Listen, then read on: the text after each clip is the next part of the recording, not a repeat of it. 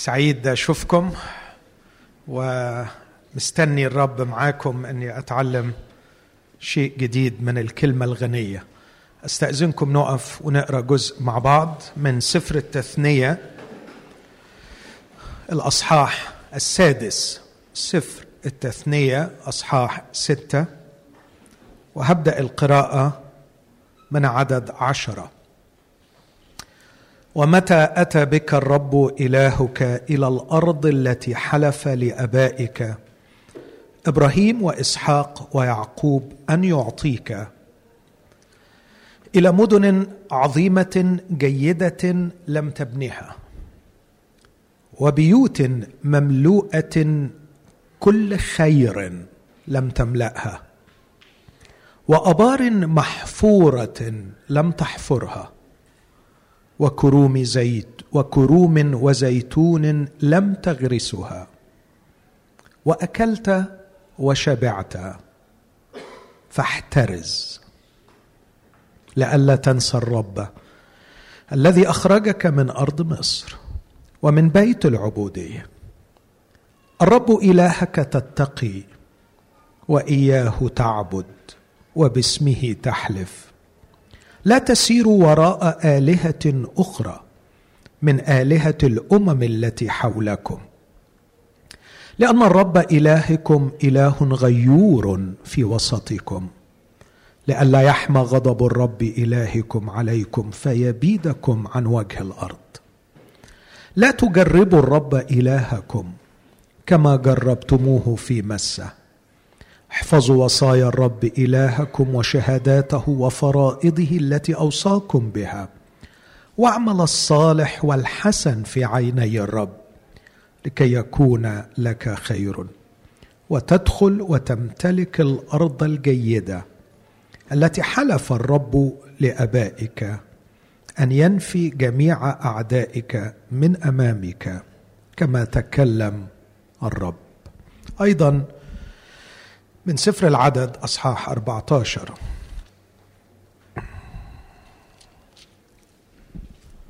فرفعت كل الجماعة صوتها وصرخت وبكى الشعب تلك الليلة.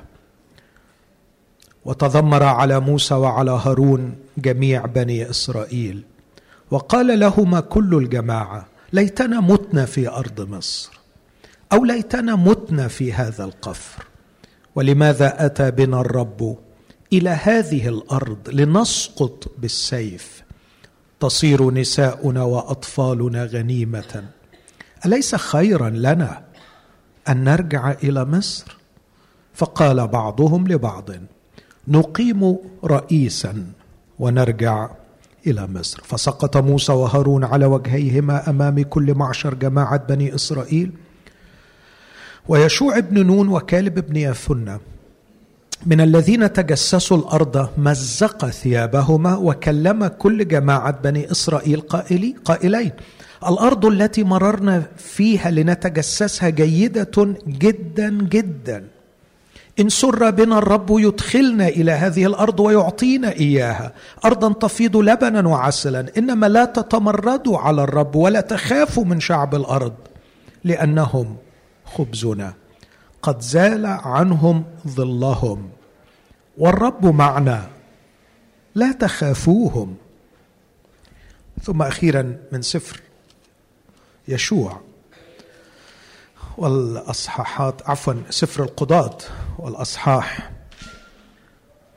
أقرأ من أصحاح واحد. عدد. 28 بعدما دخلوا الأرض وكان لما تشدد إسرائيل أنه وضع الكنعانيين تحت الجزية ولم يطردهم طردا. وأفرايم لم يطرد الكنعانيين الساكنين في جازر فسكن الكنعانيون في وسطه في جازر. وزبلون لم يطرد سكان قطرون ولا سكان بهلول. عفوا نهلول. فسكن الكنعانيون في وسطه وكانوا تحت الجزية. ولم يطرد أشير سكان عكو ولا سكان صيدون وأحلب وأكزيب وحلبة وأفيق ورحوب. فسكن الأشيريون في وسط الكنعانيين سكان الأرض لأنهم لم يطردوهم. ونفتالي لم يطرد سكان بيت شمس ولا سكان بيت عناد بل سكن في وسط الكنعانيين سكان الأرض. فكان سكان بيت شمس وبيت عناد تحت الجزية لهم. وحصر الأموريون بني دان في الجبل لأنهم لم يدعوهم ينزلون إلى الوادي. فعزم الأموريون على السكن في جبل حارس في أيلون وفي شعلتيم وقويت يد بيت يوسف فكانوا تحت الجزية. وكان تخم الأموريين من عقبة عقربيم من سالع فصاعدا. هذه هي كلمة الرب. دعونا نطلب من الرب أن يفتح قلوبنا لها وأن يعطينا فهما لمحتواها. أبانا الصالح نعظمك لأجل كلمة الحق ونتذكر كلمات الرب يسوع. قدسهم في حقك. كلامك هو حق. أرجو يا أبي بالروح القدس أن تنعم علي فأفهم وأعي ما تريد أن تقوله لإخوتي وتعطني نعمة الاستقبال الجيد والإرسال الواضح لكي تصل رسالتك لنا في هذا النهار في اسم المسيح. آمين. تفضلوا.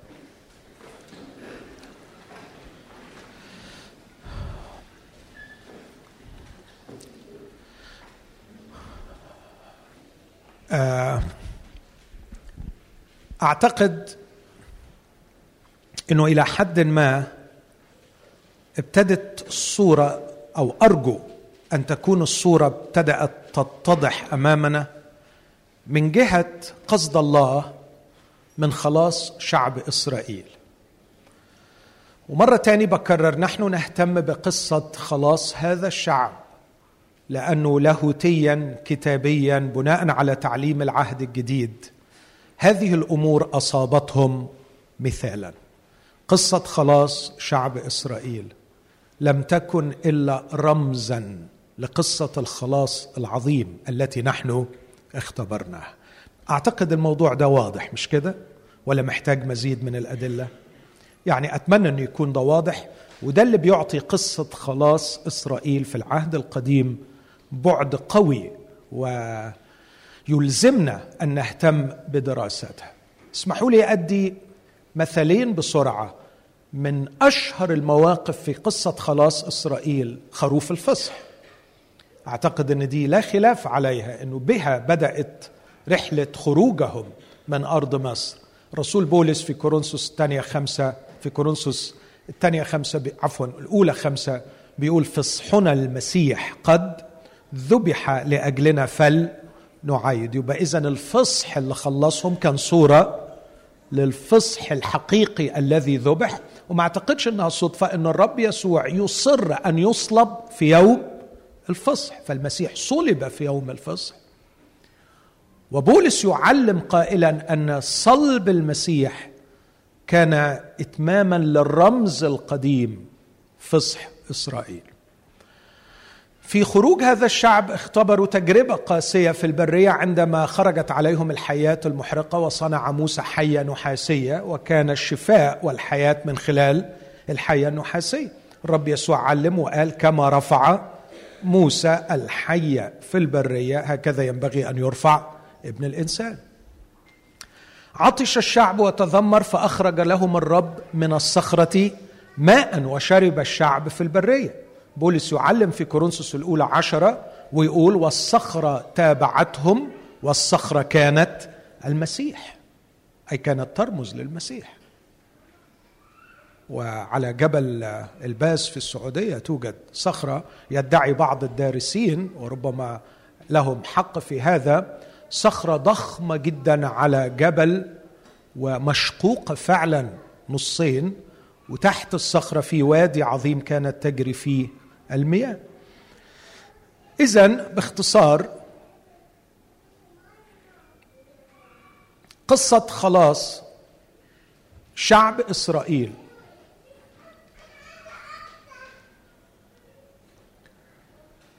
قصة خلاص شعب إسرائيل وخروجهم هي صورة دقيقة وجميلة لقصة خلاصنا نحن. أعتقد إن في تفصيلات عملية. تفصيلات عملية. ما نقدرش نفهمها في العهد الجديد لكن نقدر نفهمها من الرمز في العهد القديم. وعشان كده الرسول بولس بيقول في تيموساوس الثانية 3 16 كل الكتاب هو موحى به من الله ونافع للتعليم والتقويم والتوبيخ والتأديب الذي في البر لكي يكون إنسان الله كاملا ومتأهبا لكل عمل صالح. خطأ كبير أن نتجاهل العهد القديم وأن نتجاهل بصفة خاصة قصة خلاص شعب إسرائيل لأنها نموذج جيد لخلاصنا. ما القصد من وراء خلاص هذا الشعب؟ البعض فينا بيحصر قصة خلاص الشعب باعتباره هدية هدية جفت من الله لشعب إسرائيل. أكيد كان في جفت ليهم. أكيد قريت عنها هنا كلام جميل. بيقول لهم هتدخلوا مدن لم تبنوها وبيوت مملوءة خير لم تملؤوها وكروم وزيتون لم تغرسوها وأبار ماء لم تحفروا هتاخدوا هتاخدوا عطية. بس مش الغرض من دخول كنعان إنكم تاخدوا الهدية وتاخدوا الأرض إطلاقا مش هو ده القصد الأساسي. القصد الأساسي لي 400 سنة كان قد تقرر أنه من هذه البقعة في الأرض تصعد كل أنواع الشرور المغيظة والمهينة للرب والرب يريد أن يسترد هذه الأرض ويسترجعها إليه ويعطيها اسم جديد أرض عمانوئيل أرض الرب. لكنه سيفعل هذا من خلال أجناد يتجندون له وسيفعل هذا من خلال شعب سيقتنيه بالدم. هذا الشعب الذي فدي بالدم ينبغي أن يتجند للرب فيصبحوا أجناد الرب الذين يحققون قصد الرب في أرض الرب. ده الغرض الأساسي من خروج شعب إسرائيل. اختزال القصة إلى مجرد شعب ربنا ميزه واداله أرض دي كارثة كارثة تعليمية. لأنها تتجاهل بعد ضخم جدا في القصة وأيضا تنتج أسئلة أقدر أقول محيرة من جهة كأنه الله إله تمييز. في حين إن الله في الحقيقة زي ما أشرت امبارح استعمل نفس هذا الأسلوب مع خمس شعوب في نفس الفترة الزمنية وهذا مسجل في سفر التثنيه مرة ثانية أحبائي أقول ما كان يجري في كنعان؟ اشمعنى كنعان؟ ما أقدرش أجزم ليه بالذات كنعان. أعرف أن الشر انتشر في كل الأرض لكن واضح أن كنعان كانت متميزة بشرور أكثر. وده طبيعي حتى النهارده الشر موجود في كل الدنيا لكن في بلاد فيها شر أكثر من غيرها مظبوط. آه. كان الشر في كنعان قد فاق حد التصور. أرجوكم أحبائي اقرأوا بحيادية سفر التثنية. أكثر من مرة الرب يقول لهم في سفر التثنية. اسمعوا يا أحبائي. ليس لبركم ولا لأنكم أفضل من بقية الشعوب. أعطيكم هذه الأرض. لكن بسبب شر سكانها لفظتهم الأرض. لفظتهم الأرض. لفظتهم واستخدم التول اللي استخدمها بني إسرائيل كان ممكن يستخدم أي تول تانية بس الله في حكمته اختار الناس دول واداهم النعمة دي إن هم يكونوا التول الأداة بتاعته في تتميم مقاصده في أرض كنعان إنهم ينظفوا له الأرض من الشر اللي حصل فيها. 400 سنة وربنا صابر على شر كنعان وقلبه بيتحرق كل يوم بسبب الزنا والشذوذ والنجاسة والقسوة والظلم وعبادة الأوثان وتقديم الأطفال ذبائح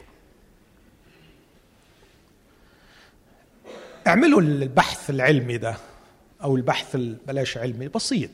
اقرأ سفر التثنيه وجاوب عن ثلاث أسئلة. ما هو نوع الشرور التي كانت ترتكب في أرض كنعان؟ السؤال الثاني ما حجم انتشار هذه الشرور؟ السؤال الثالث ما هي مدة انتشار هذه الشرور؟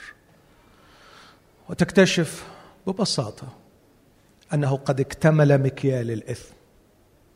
والكلمة اللي قالها الرب لإبراهيم في تكوين 15 ذنب الأموريين ليس إلى الآن كاملا امامي لكن هدي لك الأرض دي لنسلك بعد 400 سنة. يعني بعد ما شاف ربنا إن إثمهم كبير قوي قال هستنى لهم 400 سنة لكي يكتمل مكيال الإثم.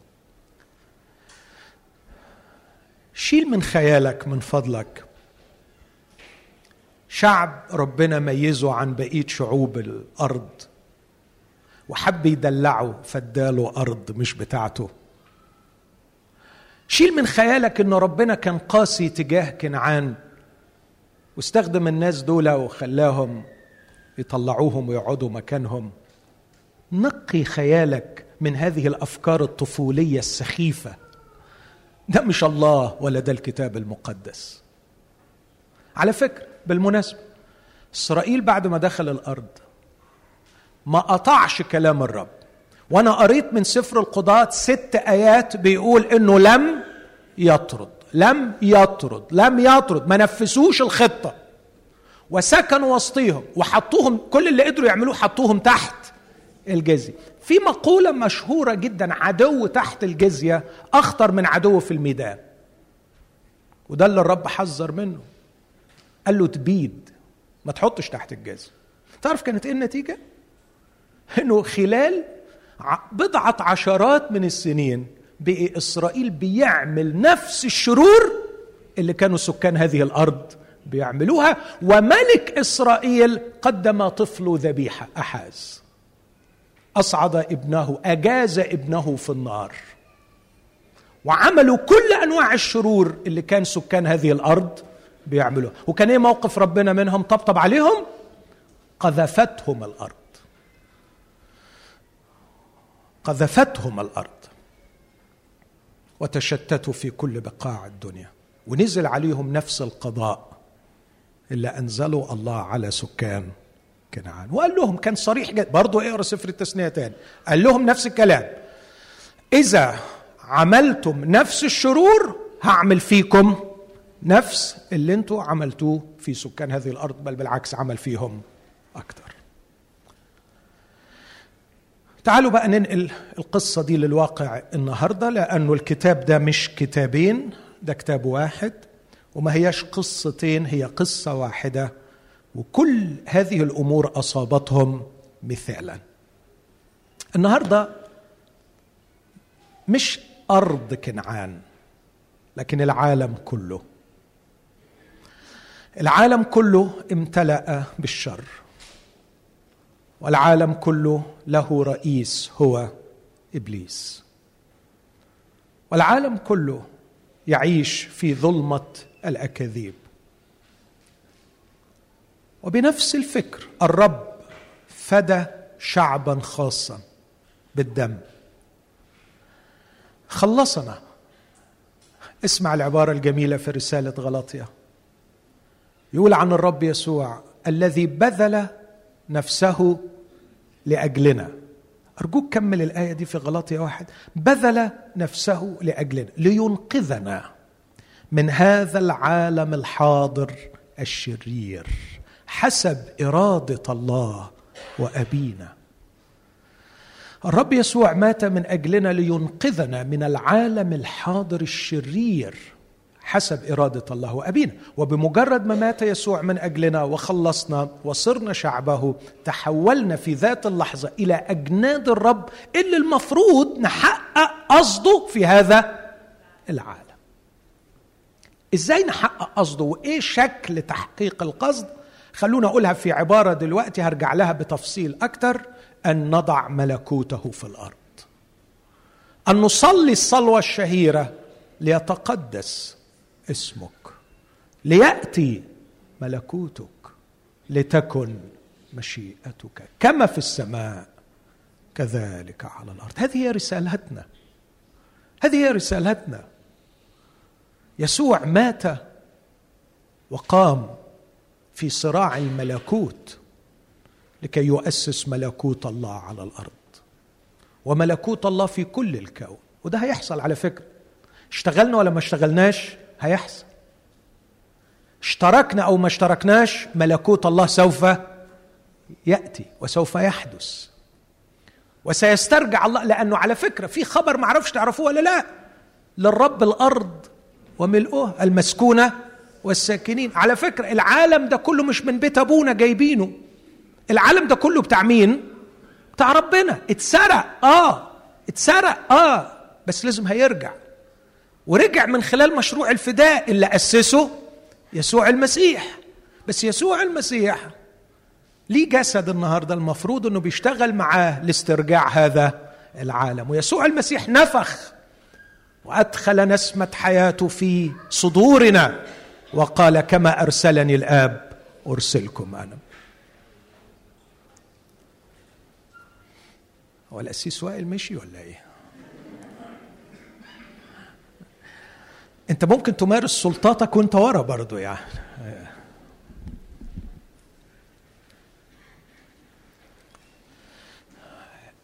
هي المذرز روم سخيفة ولا حاجة؟ أنا ما جربتهاش الحقيقة عمري ما كنت مذر. يعني عارف مع كنت بسأل مراتي ما كانتش بتحبها كتير فبرضه أنا قادر أتخيل المعاناة بس معلش.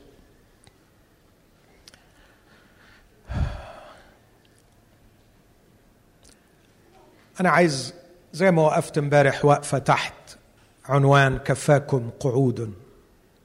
نفسي أقف شوية النهارده تحت. كفاكم دوران. ادخلوا امتلكوا الأرض. ليه الناس دي ما كانتش عايزة تدخل الأرض؟ عندي برضو ثلاث أسباب. خليني أقول السبب الأول إنهم لم يروا الأمور. كما يراها الله. لم يروا الأمور كما يراها الله. هم كانوا شايفين الأمور كالآتي.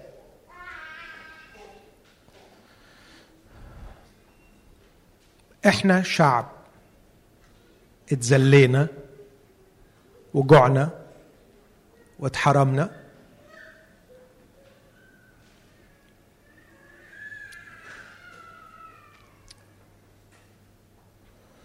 والمفروض ربنا يخلصنا ويكرمنا ويحمينا ويشفينا ويغنينا ويعوضنا. وهو الحقيقة عمل كده إنه طلعنا أخرجنا من بيت العبودية وحملنا وأطعمنا وحمانا. وإحنا we are satisfied بس هو عنده حتة كده سخيفة ملهاش معنى ولا طعم. حكاية إن إحنا لازم نحارب وندخل كنعان وننظف الأرض. طب why يعني؟ طب ليه يعني؟ ما تشوف لك حاجة تاني يعني. هو مش إحنا الغرض. هو مش إحنا الغرض. خلاص. we are satisfied إحنا مبسوطين يا سيدي. ليه بقى وجع القلب وندخل ونحارب؟ عايز تدينا الأرض؟ ابعت ملاك. يخلص الدنيا وينظفها وإحنا ندخل. لكن ليه وجع القلب إن إحنا نحارب؟ ما شافوش خالص البعد اللي أنا كنت بتكلم عنه. إن القضية مش هم لكن القضية هو. القضية مش أنتوا ترتاحوا. القضية انه هو يتمجد. وانه هو يتمم مقصده. ويوقف هذا الشر الموجود في أرض كنعان يهدم الكذب والباطل ويضع الحق في الأرض. ما خدوش البعد ده خالص. والدليل على كده إنهم حتى لما دخلوا الأرض قريت أنا من سفر القضاة لم يطردوا. تعرفوا إيه اللي عملوه؟ كل واحد راح مهيأ لنفسه حتة وعمل إيه؟ وسكن فيها وخلاص خلاص. متشكرين قوي أنا سكنت في بيت وعندي غيط والحالة كده اترتبت فخلي الكنعانيين ليه ليه ليه المشاكل يعني؟ ليه المشاكل؟ مش أنت كان قصدك من الأصل إنك تريحنا؟ أدينا دخلنا وعملنا إيه؟ واستريحنا خلاص. كل واحد فينا خد خد له حتة ارض وخد بيت وخد كرم وخد حق. خلاص يا سيدي. ليه جر الشكل وليه الصراع مع الناس؟ ما استريحنا. وبعدين مضايقينك نحطهم لك تحت الجزية. They missed the point. غاب تماما القصد الإلهي. وده اللي حاصل بالظبط دلوقتي. كل واحد فينا ظن أن الخلاص هو أن يبني الله لكل واحد فينا his kingdom مملكته. وعايز ربنا يبني لي مملكتي وبعد ما يبنيها لي كمان عايزه بصراحة يحامي عني وأنا ويحارب عني وأنا أصمت. هو شغلة ربنا دلوقتي يبني لي الكينجدم بتاعتي وبعدين يقف حارس يحامي عني علشان الكينجدم بتاعتي تبقى يعني ثابتة وناجحة. والكينجدم بتاعتي دي أتجوز جوازة عدلة واشتغل شغلانة عدلة واعيش في بيت كويس واركب عربية كويسة واحقق أحلامي في الأرض والراجل الكبير اللي فوق ده المفروض يقوم بالشغلانة بتاعته إنه هو يحميني ويخلي أمال هو شغلته إيه؟ هو شغلته. فولتير زمان كان ليه عبارة مشهورة بالفرنساوي بوندي. يعني كان بيقول ربنا طيب ويقصد إيه بربنا طيب؟ كان يقصد إنه أنا إنسان شغلتي أغلط وهو شغلته يغفر.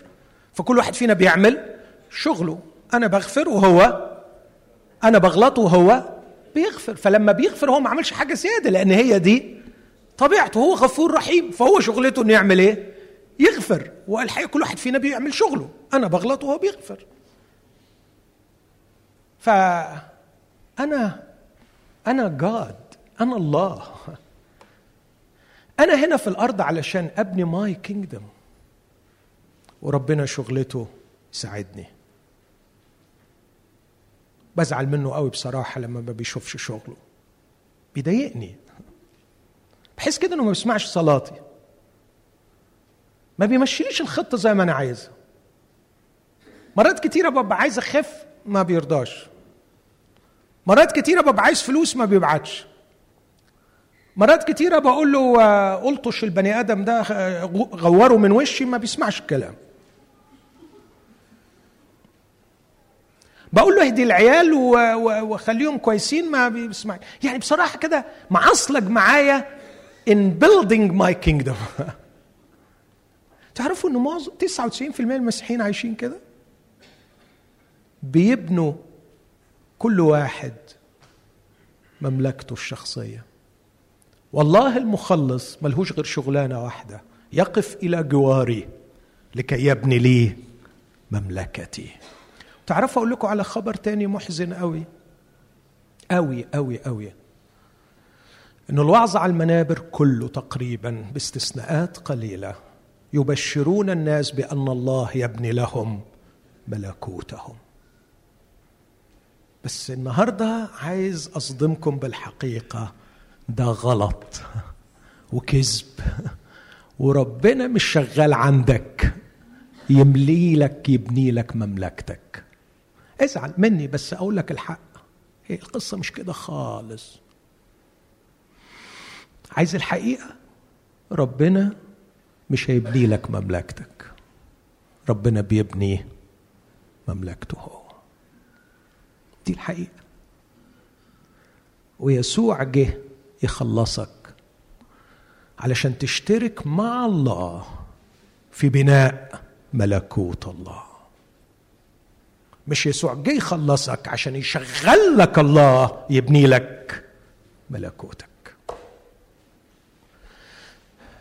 أنا مش عايز أضيع وقت وأناقش الموضوع ده من الناحية المنطقية. تخيل لو كان الموضوع فعلا زي ما بيتبشر بيه وزي ما إحنا بنفكر إنه الله لنا ليبني لنا ملكوتنا. أنتوا متخيلين الكارثة؟ كل واحد فينا هيبني مملكته. كم التصارع والتضاد والصدام لأني أؤكد لك إن كل واحد فينا دماغه غير التاني. أنت بص عليها مش على مئة واحد بص على راجل ومراته. وخلينا نقول إن كل واحد فيهم هيبني مملكته وعايز التاني يدور حول مش ده الصراع في كل الجوازات؟ كل الجوازات عبارة عن إيه؟ إن كل واحد اتجوز لأن الجواز من وجهة نظره جزء مهم جدا في بناء مملكتي. طبعا ما ينفعش يبقى عندي مملكة وأنا مش متجوز. فأنا بتجوز علشان الجدع ده اللي هجيبه يرتبط بيا يبقى جزء من الكينجدم بتاعتي. ما تنفعيش تبقي ملكة من غير البني آدم ده اللي اسمه جوزك يعني اللي هتحطيه علشان. أو ما ينفعش أنت تبقى كينج من غير الست دي اللي تبقى جزء من الكينجدم وبعدين المفروض أنه الشخص التاني ده يعني يساعدني في تحقيق أحلامي. ويجتهد معي لبناء يعني الحلم الكبير اللي أنا I am the center أنا المركز. وكل اللي حواليا المفروض يخدم على بناء مملكتي. وبعدين سمعت خبر كويس إن يسوع ممكن يكون واحد من ضمن اللي يساعدوك على بناء مملكتك وهو طيب جدا وحلو جدا وحنين جدا ولو قلت له هيجي لك جري افتح قلبك ليسوع افتح قلبك ليسوع اقبل يسوع اقبل يسوع اقبل يسوع خدام! يبني لك الكينجدم بتاعتك. هي دي رسالة التبشير دلوقتي. ادي يد ليسوع اقبل يسوع. اقبل يسوع بس حضرتك يعني تعالى على نفسك كده واعصر ليمونة وحاول تبلع يسوع. يسوع حلو يسوع طيب يسوع رقيق يسوع جميل يسوع هي هي هيخلي لك حياتك روعة هيحل لك كل مشاكلك. يا أخي يا بني آدم أنت محتاس في بناء مملكتك. في شخص عظيم عامل زي مصباح علاء الدين قوي جدا عظيم جدا حنين جدا. أول ما تدخل في علاقة معاك هيبقى رهن إشارتك. كل ما تقول له على حاجة هيجري بسرعة. ينفذها لك. كذب ده إنجيل كاذب. دي مش حقيقة. يسوع مش خادم يسوع رب. ويسوع ملك. ولما أقول لك تقبل يسوع تقبل يسوع كشخص تخضع له وتبقى جندي في جيشه وتبقى فرد لبناء ملكوت يسوع. أأنت ملك؟ أنت تقول إني ملك. لهذا ولدت أنا. أصبح الآن للأسف يكرز بيسوع خدام البشر اللي بيبني لهم ملكوتهم. ولم نعد نسمع صيحة بطرس فليعلم يقينا بيت إسرائيل أن الله أقام يسوع من الأموات وجعله ربا ومسيحا. وكلمة مسيحا مسايا. والمسايا عند اليهود معروف إنه هو الكينج ملك الملوك ورب الأرباب. أنا ما أعرفش أنت قبلت الرب يسوع إزاي لكن أتمنى من قلبي أن تدرك الاحتياج الوجودي العميق في داخلك. على فكرة أنت لست مصمم. لكي تكون المركز. وتبنى لك مملكتك. لكن أنت مصمم أن تجد الإشباع الكامل عندما تكون جزءا من ملكوت الله. لقد خلقنا الله على صورته لكي نمثله على الأرض. لكننا نخلق الها في خيالنا يمثلنا على الأرض. واصبحنا نريد أن نكون نحن الآلهة. اللي نقرر والله ينفذ. We are not created to be like that. اسمح لي أقول أنت بتعمل ضد طبيعتك. أنت بت بتهدم نفسك. لأنك مش مصمم أنك تكون الله صاحب المملكة. لكن مصمم تكون جزء من ملكوت الله. تمثل الله الملك. في هذه المملكة. ده ما فهمهوش بني إسرائيل. لكن للأسف رأوا الأمور من وجهة مردودها على حياتهم الشخصية. فشايفين القصة راحتهم وخيرهم ورفاهيتهم فطبعا من وجهة النظر البشرية الحرب ما تمشيش مع الفكر ده. وتفتكروا في آية كده أقولها بين قوسين في يشوع يقول لهم كل موضع تدوسه بطون أقدامكم لكم أعطيت الآية دي فيها تناقض. ما أنت لو أعطيته يبقى ما فيش داعي للحرب. منين أعطيته ومنين لازم أحارب؟ بس هي دي الفكرة اللي إحنا بنحاول نشرحها. يس هو ليك. بس عمرك ما هتمتلكه فعليا إلا إذا حاربت. إلا إذا. هناك بركات روحية كثيرة سنمتلكها في هذا العالم. لكن بشرط إنك تكون مستعد لمواجهة أجناد الشر الروحية اللي محتلة هذه المواقع. إنك تدخل في صراع مع العقول. تدخل في صراع مع المبادئ الشريرة التي ترسخت في هذا العالم الموضوع في الشرير. أنا عندي نقطتين تانيين بس نفسي أنقل شوية على العهد الجديد وأقول بعض الحتت الصعبة إذا كنتوا صحيين ومركزين. طيب عظيم. نفسي نعمل دراسة بسيطة جدا. اقرأ الأناجيل الثلاثة الأولانيين عشان أسهلها. بلاش الأناجيل الأربعة يعني مش مش قصة كبيرة. يعني 68 أصحاح. 70 أصحاح. أصحاح بياخد ثلاث دقايق. يعني المسألة بنتكلم في ساعتين. اقرأ الثلاث أناجيل في ساعتين ساعتين ونص. ثلاث ساعات. اقرأ الثلاث أناجيل. وجاوب عن سؤال. خلاصة الثلاث أناجيل في كرازة يسوع وتعليم يسوع وشخصية يسوع لو حبيت أختار يعني كلمة أو جملة ألخص بيها يعني تخيل إن أنت حضرتك جيت من كوكب تاني عمرك ما سمعت عن المسيحية عمرك ما عرفت أي حاجة وادينا لك الثلاث أناجيل دول وأنت ما عندكش أي خلفية مسبقة وقلنا لك اقراهم وقول لنا في جملة واحدة هو الموضوع عبارة عن إيه؟ القصة كلها عبارة عن إيه؟ هو إيه الحكاية بتاعت الثلاث كتب دول؟ أنا عايز أسمع منكم. باعتباركم أكيد قريتوا الثلاث أناجيل. بس أرجوكم تحرروا شوية من الإجابات المحفوظة لكن حاول تتخيل أنه دي رؤيتك الشخصية البحتة. كشخص غير مسيحي كشخص عمره ما قرأ الأناجيل وبعدين قراهم لأول مرة.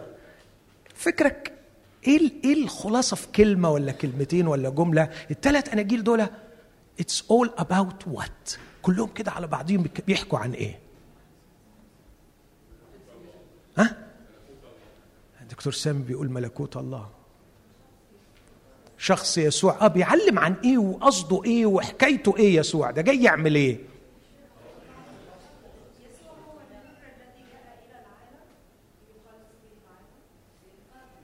ماشي. ده في إنجيل يوحنا بس. ما جاتش في الثلاثه اناجيل التانيين. ها؟ عارفة حضرتك لو قريت الثلاث آناجيل يمكن بالكثير مرة ولا مرتين تقرأ عن الخلاص.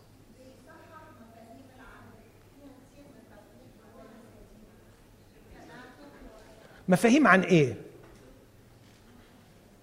يعني إديني مثل في الآناجيل الثلاثه كده. يعني أنا عايز عايز مش كان بيعمل إيه؟ الخلاصة بتاعت الموضوع كله خلاصة الثلاث آناجيل عبارة عن إيه؟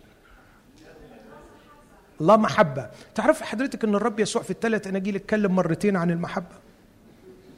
تصوري؟ مرتين بس صدقيني. تحب الرب إلهك من كل قلبك وقريبك كنفسك وبعدين تحبوا أعدائكم. بس ما جابش سيرتها تاني. ها؟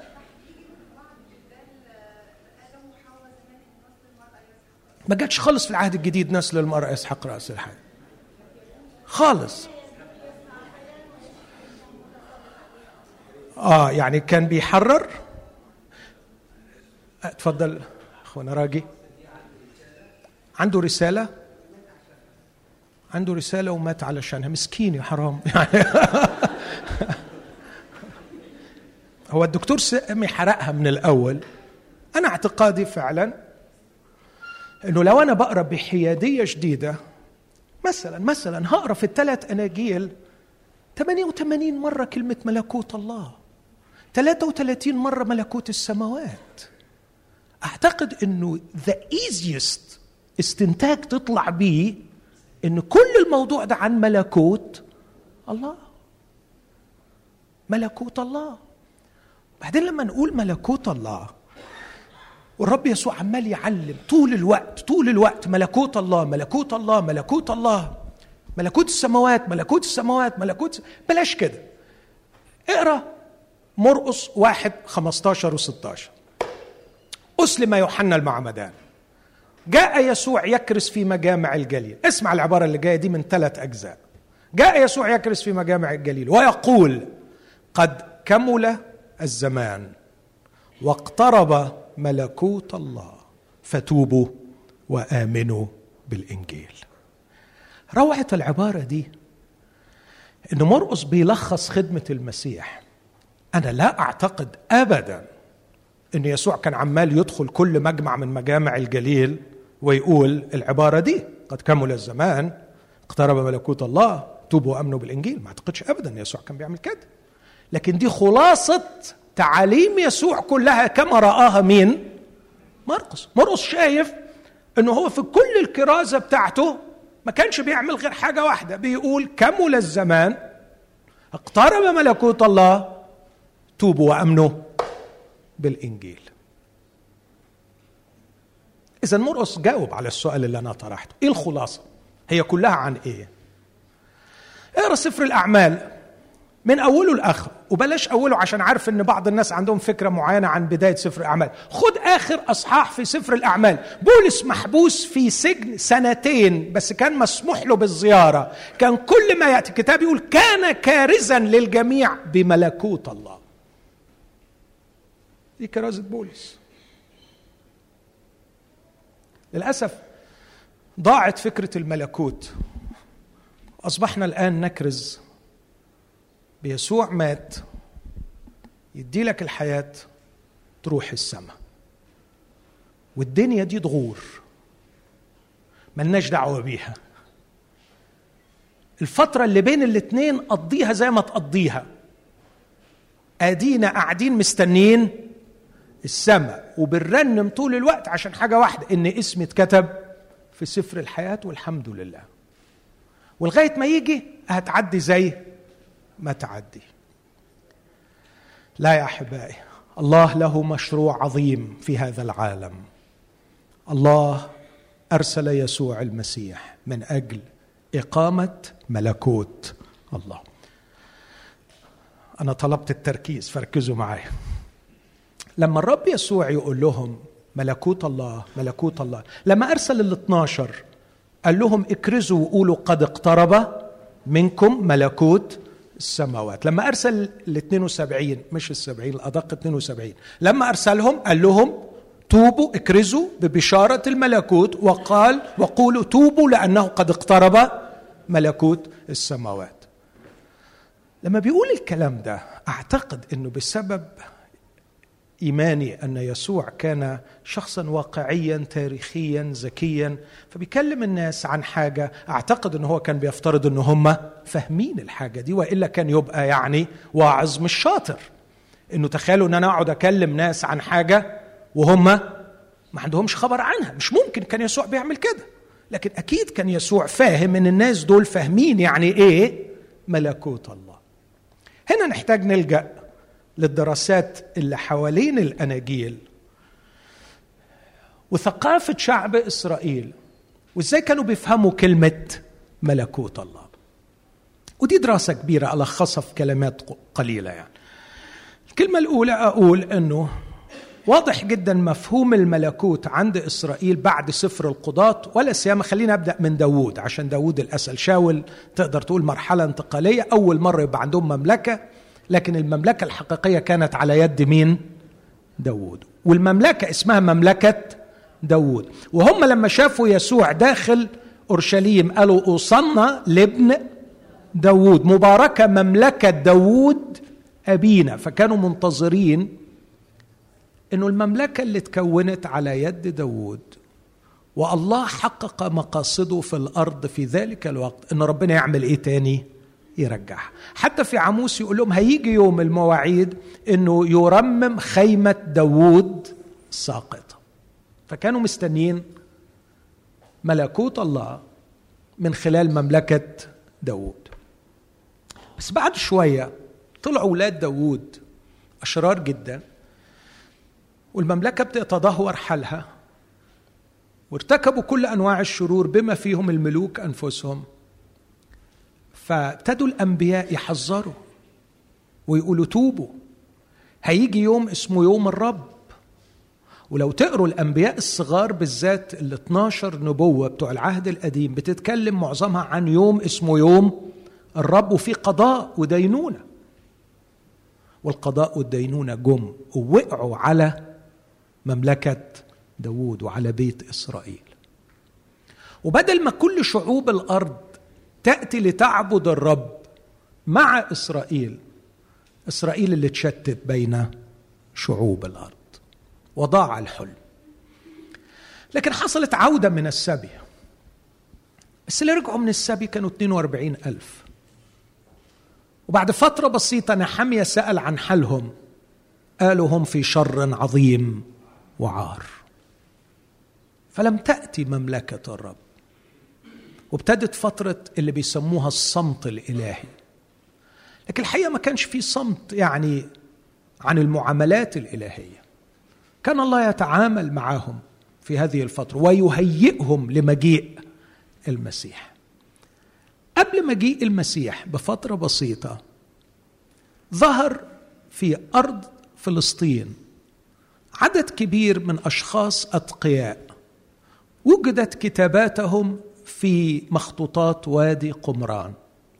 كانوا عايشين في مجتمع وكان اسمهم بيسموا حاليا لاهوتيا أبو كاليبستس الناس اللي بيتنبأوا عن الأخرويات. الناس دول غيروا المفهوم شوية. اسمعوني. بدل ما كان الحلم عند شعب إسرائيل إن الله يدخل الزمن ويقيم خيمة داوود ومملكة داوود. ابتدوا الناس دول يتكلموا عن شيء مختلف إن الله سيأتي فعلا من خلال ابن داوود لكي يضع نهاية للزمن. ويبدأ عهد جديد ووضع جديد. لأن هذا الزمن يسوده إبليس. لكن سيأتي وقت يؤسس الله زمن جديد يسود فيه الله. من هنا ابتدى يتفهم تعبيرين الظهر الحاضر والظهر الآتي وابتدى يتفهم مملكة إبليس وملكوت الله. فبقي مفهوم واضح عند كل إسرائيل اللي بشرهم المعمدان واللي بشرهم يسوع إنه الظهر الحاضر ده لازم ينتهي ويبدأ ظهر عتيد ظهر آخر. وإنه اللي بيسود في الظهر الحاضر هو إبليس ولا بد أن يأتي الظهر العتيد يسود فيه الله. اللي لما هيسود يبقى المملكة اسمها ملكوت الله. فلما الرب يسوع يكرز ويقول لهم اقترب ملكوت الله الناس دول ما كانوش بيضربوا أخماس في أسداس لكن كانوا فاهمين. فاهمين إنه معناها إنه هناك نهاية للظهر الحاضر وسيبدأ الدهر الآتي. وهناك نهاية للسلطان ومملكة إبليس وبداية سلطان وملكوت الله على الأرض. ده يخلينا نسأل وهو فعلا في في العالم في ذلك الوقت مملكة إبليس؟ آه والرب يسوع أقر بهذا. العبارة اللي أشرت إليها امبارح لما الرب قال إن كان الشيطان يخرج شيطان فقد انقسمت مملكته. أو انقسم على ذاته فكيف تثبت مملكته؟ يبقى الرب يسوع بيعترف إن إبليس كان مؤسس وما زال مؤسس مملكة. التوقع كان أن الرب يسوع هينهي مملكة إبليس ويملأ الأرض بملكوته لكن الواقع لاعتبارات مختلفة مفيش وقت أدخل فيها. الموضوع ما مشيش كده. الموضوع تأسس الملكوت لكن لم يكتمل. وعلشان كده أي دارس للعهد الجديد وللأناجيل بالذات هيقرأ آيات عن ملكوت الله باعتباره موجود. ها ملكوت الله بينكم داخلكم يعني بينكم. ويقرأ آيات تانية عن ملكوت الله أنه سوف يأتي. وهتلاقي آيات كتير قوي بتتكلم عن الملكوت أنه حصل وآيات كتير بتتكلم عن الملكوت أنه لسه هيحصل. الواقع أنه لونشت تمت تم تدشينه وبدايته بين قوسين من وجهة نظري تأجل الامتلاك النهائي ونشر الملكوت في كل الكون لفترة معينة فيها يتم تدريب الملوك على الملك. تدريب بني الملكوت باسمهم بني الملكوت تدريبهم وإعدادهم لكي يملكوا معه في مجيئه الثاني. هي دي الفترة اللي إحنا عايشين فيها. في صراع شديد مع مملكة الظلمة نحاول أن ننشر ملكوت الله. هتيجي لحظة هيظهر المسيح وهيقول كفاية تعب. أنا سأفرض ملكوتي جاءت النهاية. وستغطي معرفة الرب الأرض كما تغطي المياه البحر. وسيملك الرب على كل الأرض وعلى كل الكون. ساعتها بقى سنملك معه على قدر المجهود الذي بذلناه الآن في نشر ملكوته. فلن يتساوى من تاجر وربح وزنتين مع من تاجر وربح خمس وزنات. قد إيه زحت كنعانيين من الأرض؟ قد إيه كافحت لنشر ملكوت الله؟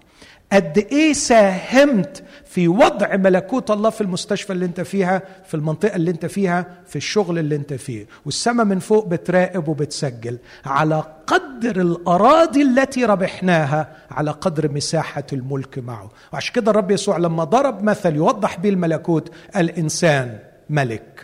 مضى ليأخذ لنفسه ملكا ويعمل إيه؟ ويرجع. ولما هيرجع هيجيب عبيده ويحاسبهم. وبعدين يقول له أنت ربحت خمس وزنات ليكن لك سلطان على خمس مدن. طبعا مش مسألة مدن حرفية بقى والواحد لكن ستنملك معه في مجده على قدر مساهمتنا الآن في نشر ملكوته. هنا يجي السؤال طب إزاي أنشر ملكوته هنا؟ هرجع تاني للثلاث عبارات اللي هم ثلاث لآلئ من وجهة نظري. متى صليتم فقولوا أبانا الذي في السماوات ليتقدس اسمك ليأتي ملكوتك لتكن مشيئتك كما في السماء كذلك على الأرض. ماذا يعني أن يفرض الله ملكوته في كل الأرض؟ ببساطة تتم مشيئته كما في السماء كذلك على الأرض. اليوم اليوم كل بقعة تتم فيها مشيئة الله هي جزء من ملكوت الله. على قد ما بتمم في المنطقة اللي أنا فيها مشيئة الله أقدر أقول هنا ملكوت الله. ماذا يعني أن الله يملك؟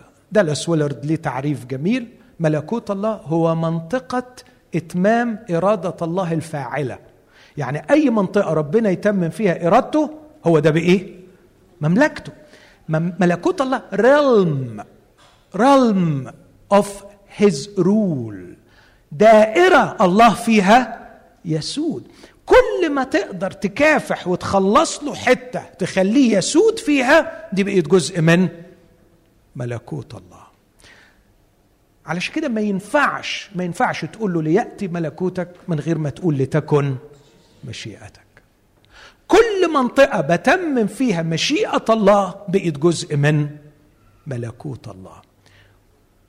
ومش ممكن هتكافح لإتمام مشيئة الله إذا ما كانتش شخصية الله جميلة في عينيك. عشان كده ركزت امبارح على فكرة نقي خيالك من كل صورة خاطئة عن الله ليتقدس اسمك. لما أمتلئ بالثقة في هذا الشخص سأمتلئ بالثقة في صلاح مشيئته وسأكرس حياتي لنشر ملكوته.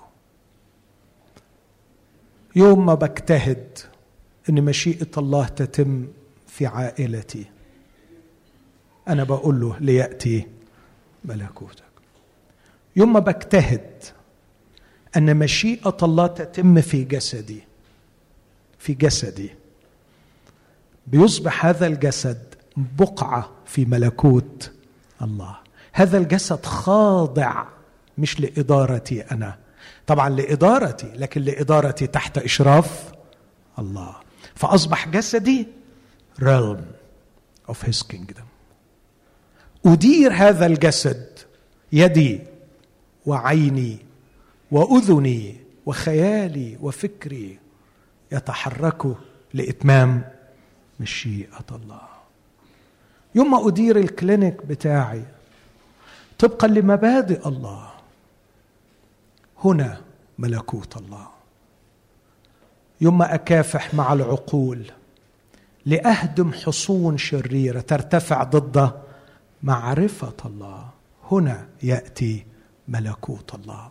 بس مش هقدر أعمل كل ده إلا إذا كانت صورة الله في ذهني واضحة. ليتقدس اسمك ليأتي ملكوتك لتكن مشيئتك. كما في السماء كذلك على الأرض. إخوتي يسوع في صراع الصليب كان صراع من أجل الملكوت. الكتاب يقول إنه جرد الرياسات والسلاطين أشهرهم جهارا ظافرا بهم في الصليب. قيامة المسيح كانت قيامة إعلان نصرة المسيح اللي هيأسس ملكوت الله. من هنا بقدر أفهم اقترب ملكوت الله يعني الملك وصل والملك اللي هينشر ملكوت الله في كل الكون هيدخل في صراع عنيف جدا مع المملكة الحالية. هذا الصراع وصل إلى قمته في صليب الجلجسه في هذا الصليب تم سحق عقب ابن الله لكن هو في نفس الموقع سحق رأس إبليس وقام يسوع منتصر في اليوم الثالث ليعلن النصرة النهائية وانه حتما ملكوت الله سوف يتم وأرسل يسوع تلاميذه إلى كل العالم ليكرزوا ويبشروا بأن الملكوت موجود كل شخص يدخل تحت لواء هذا الملك. أصبح من ملكوت الله أصبح من بني الملكوت حيث البر والسلام والفرح في الروح القدس. ويصارع مع يسوع في نشر هذا الملكوت. فكان بولس يكرز بملكوت الله. كان مناديا بملكوت الله. كان ينادي بالتوبة إلى الله وقبول يسوع الملك. وإعلان الخضوع وتسليم الإرادة لهذا الشخص لكي ننجو من سلطان الظلمة ونكون شركاء مع الله في ملكوته. أختم الفكرة دي بآية في كلوسي واحد. شاكرين الآب الذي أهلنا لشركة ميراث القديسين في النور. الذي أنقذنا من سلطان يعني مملكه ملكوت سلطان الظلم. ونقلنا إلى ملكوت ابن محبته. أنا كده يعني إلى حد ما عملت يعني توازي ما بين القصة القديمة في العهد القديم والقصة الحديثة. كما كان إسرائيل عليه أن ينظف أرض كنعان من عبادة الوثن على الكنيسة الآن أن تشترك مع الله في بناء ملكوته بأن تصارع مع هذا العالم لتتمم مشيئة الله. كل واحد فينا في الحدود المتاحة لي. كأب سأجتهد أن أتمم مشيئة الله في بيتي. هنا ملكوت الله. كطبيب أتمم مشيئة الله في المستشفى اللي أنا فيها. هنا ملكوت الله. على قدر ما يزداد مساحة إتمام مشيئة الله في الأرض على قدر انتشار ملكوت الله.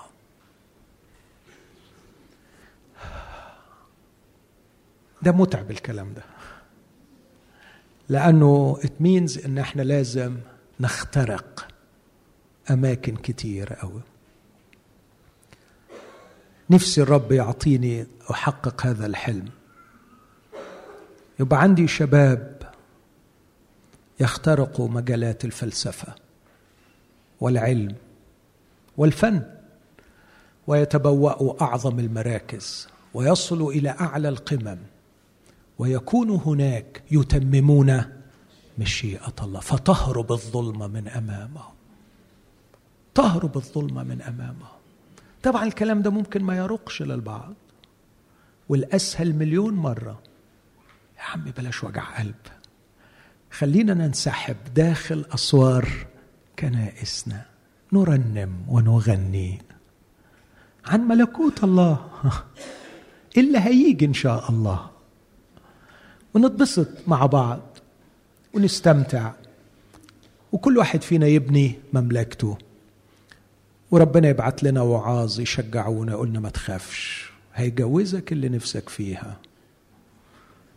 وهيجيب لك السيارة اللي نفسك فيها. وهيحقق لك كل أحلامك. أنت بس احلم وربنا هيدي لك. أنت المركز. بس أنتوا اللي طلبتوا. مش أنا أنتوا اللي اخترتوا كفاكم قعود. فحكاية قعود دي هي اللي أنا عمال أهد فيها دلوقتي. أهو كل اللي أنا شرحته في الدقيقتين اللي فاتوا دول دي حالة إيه؟ ها؟ قعود. عايزين نقعد. عايزين نتبسط. عايزين ربنا يملى لنا بيوتنا خيرات. مش عايزين نحارب وننشر ملكوت الله. بس لو عايز تصدقني أكون شاكر لو صدقتني ما في متعة في الوجود. أعظم وأجمل من متعة نشر ملكوت الله. ما في أحلى من أن ترى الله يسود. تعرف لما الله يسود؟ يحصلوا الثلاث حاجات بر وسلام وفرح في الروح القدس. حيث تتم مشيئة الله لا يوجد إلا بر وسلام وفرح في الروح القدس. هذا الشعب رأى الأمور من وجهة مردودها عليه هو شخصيا ولم يرى مردودها على الله وقصد الله في أن يفرض سلطانه في أرض كنعان. وعشان كده سابوا المذابح سابوا الشرور ما تعبوش روحهم ما دخلوش روحهم في الحرب. هنا ممكن تفهم ممكن.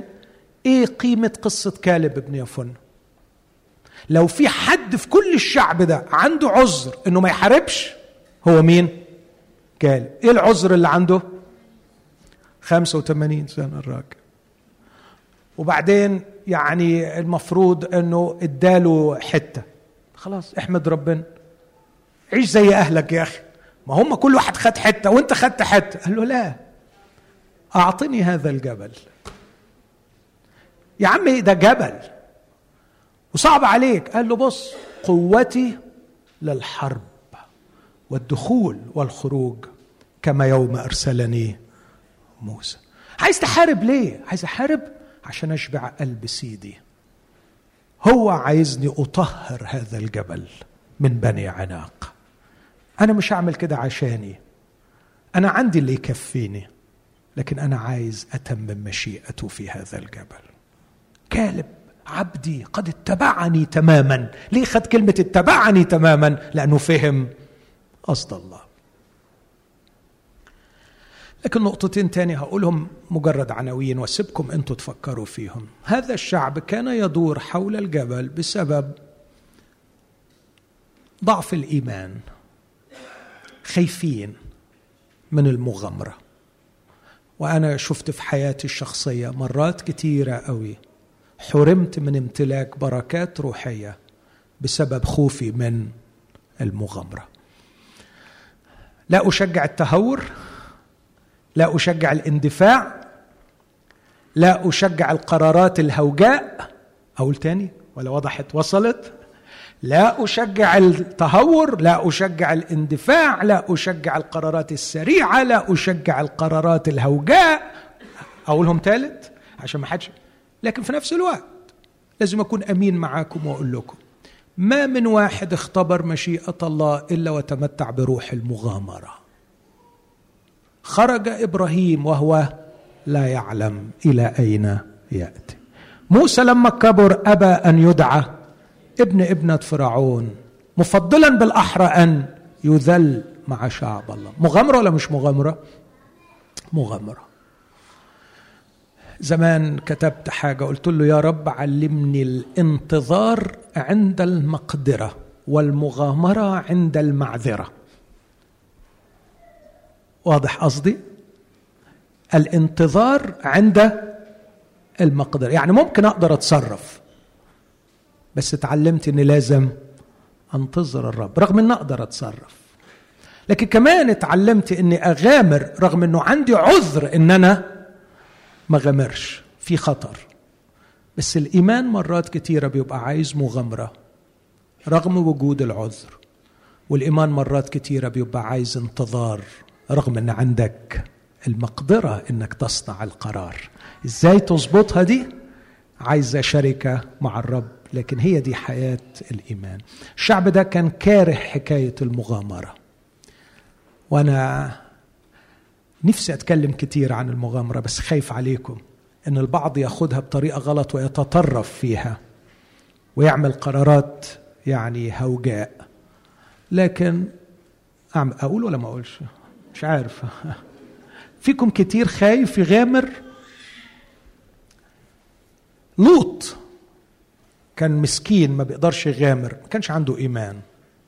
فكان يحب دايما الحاجات المضمونة والآمنة. مفيش داعي للخطوات المجنونة اللي بيعملها أبويا إبراهيم. طب ما أنت طلعت معاه. يقول لك آه علشان هو كان ماشي وأنا في ضراه يعني أنا مطمن ان هو موجود. لكن أنا أعملها لوحدي؟ لا. وبعدين لما جات له الفرصة ان هو يختار الراجل شغل عقله ببساطة شديدة أفضل شيء أرض فيها خير كجنة الله كأرض. ما نقعدش كده عايشين مع أبويا إبراهيم مستنين رحمة ربنا من السماء. شوف الحاجة المضمونة. فراح سدوم وعمور اي بس دي فيها بلاوي. كل الأرض شريرة يعني جات على دول. خلاص بقى. بس خلينا في المضمون. عاش في سدوم وعمور ربنا حرقها. بس قبل ما يحرقها ربنا طلب منه طلب غريب قوي قال له يا لوط اهرب إلى الجبل. هذه أوحش حاجة عند لوط. إيه الجبال دي بقى؟ أنا ما بحبش الحاجات دي. الجبل ده ضلمة وما فيهوش طرق وصعب وعايز مغامرة وأنا أحب دايما ألعب على المضمون. فما فيش داعي لحكاية الجبل ده قال له حبيبي بس ربنا هيحرق ما عندكش حل غير كده. اهرب لحياتك. دي آية اللي بقولها دي في تكوين 19 اهرب لحياتك. اهرب إلى الجبل. ما كانش مقتنع. وقاعد كفاكم قعود. مش عايز يتحرك. كتاب يقول تعبير جميل. فلما توانى أمسك الملاكان بيده وبيد امرأة وابنتيه وعملوا إيه؟ ها؟ أخرجاها خارج. فهو طالع راح عمل كده يعني بيتيشن أرجوك ممكن من فضلك. عندي رجاء. قال له عايز إيه؟ قال له أنت واخد قرار تحرق كم مدينة؟ قال له خمسة. قال له منهم صغر؟ قال له آه. قال له بس هي اسمها صغر هي صغيرة. اطلب من ربنا إنه يرحمها من الحريق علشان أروح أسكن فيها. أصلا حكاية الجبال دي بخاف منها أحب أسكن في المدن المستريحة. يعني حاجة كده تبقى مضمونة. تصوروا إن الرب استجاب له؟ وأعفى صغر من الحريق علشان خاطره. وقال له خلاص سمعت لك. خلصني وروح اسكن في صغر لأن عايز أخلص المهمة اللي أنا جاي علشانها. راح وصل عند صغر وبعدين قال لك دي كان صادر قرار بحرقها لألا ربنا يرجع في كلامه خد بعضه وراح الجبل. تخيلوا؟ تخيلوا الراجل؟ روح الجبل لا ما اروحش الجبل أروح صغر. روح صغر لا هروح الجبل. خواف خواف.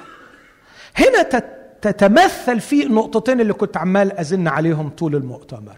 عدم الثقة في صلاح الله وغياب روح المغامرة والإيمان. مش قادر يثق إنه ربنا ينجيه في الجبل. ومش قادر يثق إنه لو ربنا قال له عفيت عن صغر روح اسكن فيها متردد غير قادر على اتخاذ القرار. مات لوط في الظلام. لا يذكر لنا الكتاب نهايته وقصته غير مشرفة ولم يسهم قط في بناء ملكوت الله.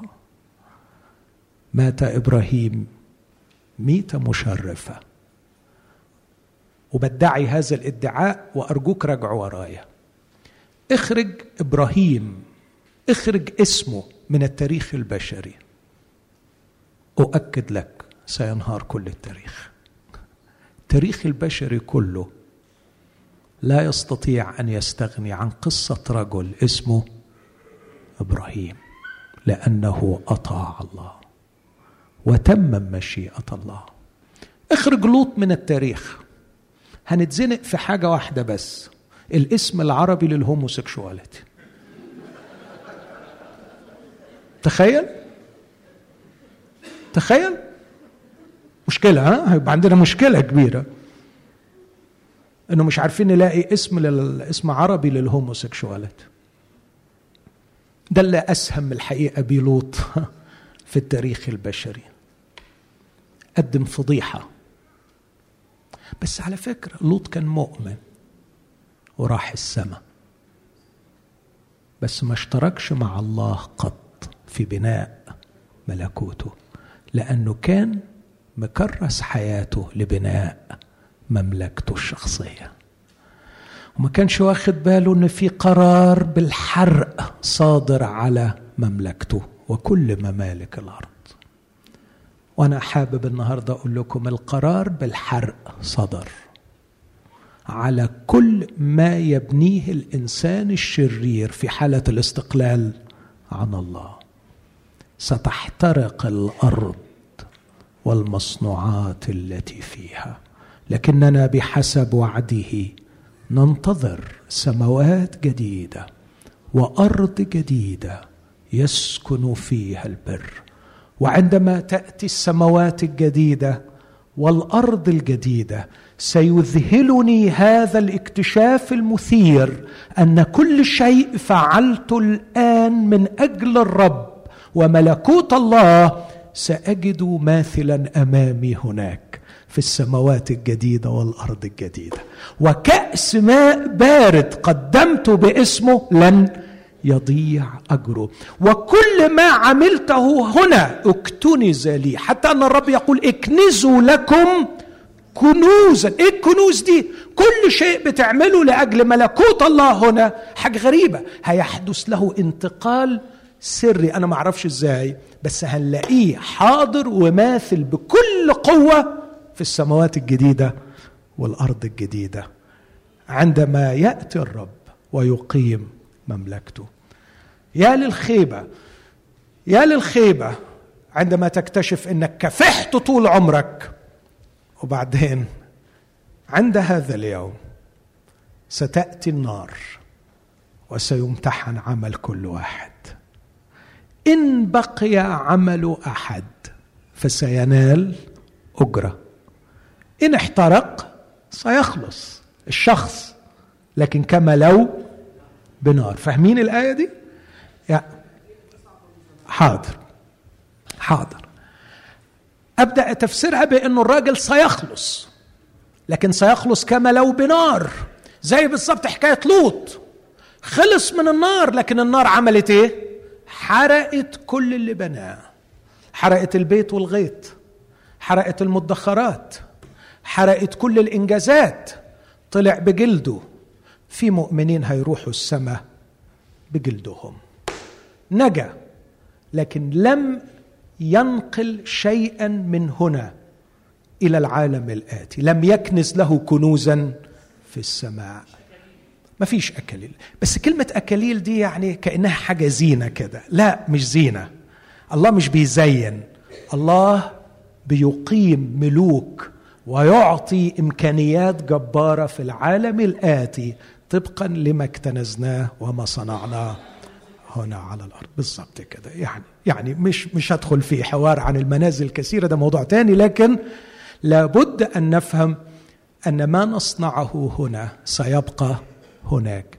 لكن أي شيء بنيته لمملكتك الشخصية unfortunately ممكن يبسطك هنا لكن بعد ما تموت ملهوش أي لازمة هناك. هل عملنا شيئا باقيا؟ ونحن غير ناظرين إلى الأمور التي ترى بل إلى التي لا ترى لأن التي ترى وقتية. أما التي لا ترى فهي أبدية. قدامكم أحبائي عمر ما أعرفش قد إيه. وقدامكم فرص ما أعرفش حجمها قد إيه. لكن أنا بعيش بالمبدأ الاقتصادي اللي الرب يسوع حطه الذي له يعطى فيزداد والذي ليس له فالذي عنده يؤخذ منه. مفيش فرصة. أقول وأشهد أمام الرب. أعطاها لي الرب. مفيش باب فتحوا لي أتغلغل من خلاله و وأضع ملكوت الله وأتمم مشيئة الله في هذا المكان. إلا وكنت ألاقي بتخيل كده كأني دخلت من باب وعملت مشيئة الله ألاقي عشر أبواب اتفتحوا.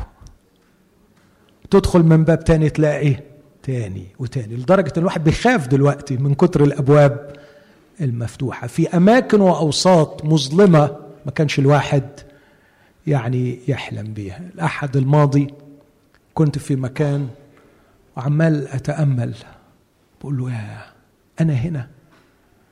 أنا في هذا المكان يا رب بتكلم عنك. إيه يا رب؟ ده لو كان حد لو لو كان جالي كحلم حتى كنت هقوم أقول أنا بهلوس. معقول يا رب؟ معقول يا رب؟ يس على قدر ما نستغل الفرص على قدر ما الرب سيفتح لنا أبواب أكثر وأكثر. بشرط بشرط واحد عندما ندخل نصنع مشيئة الله وليس مشيئتنا نحن. وفي أي حتة تعمل فيها مشيئة الله هناك ملكوت الله. وأنت بناء مع الله في ملكوته. أمين؟ أمين على إيه؟ أمين على إيه؟ مش عارف. البركة كده على كل اللي أنا قلته. طيب هنقف دلوقتي مع بيبو بس كل واحد فينا يفكر هو أمين على إيه؟ إيه اللي أنا فعلا نفسي أنفذه بناء على كفاكم دوران في هذا الجبل. خلونا نقف.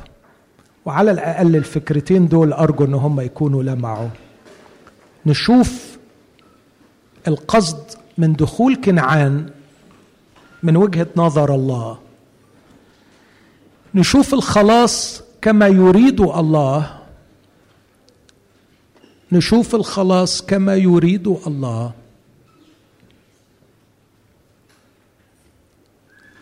ما نشوفهوش من وجهة خيرنا إحنا. أكيد خيرنا في مقصده بس مش خيرنا هو الغرض النهائي.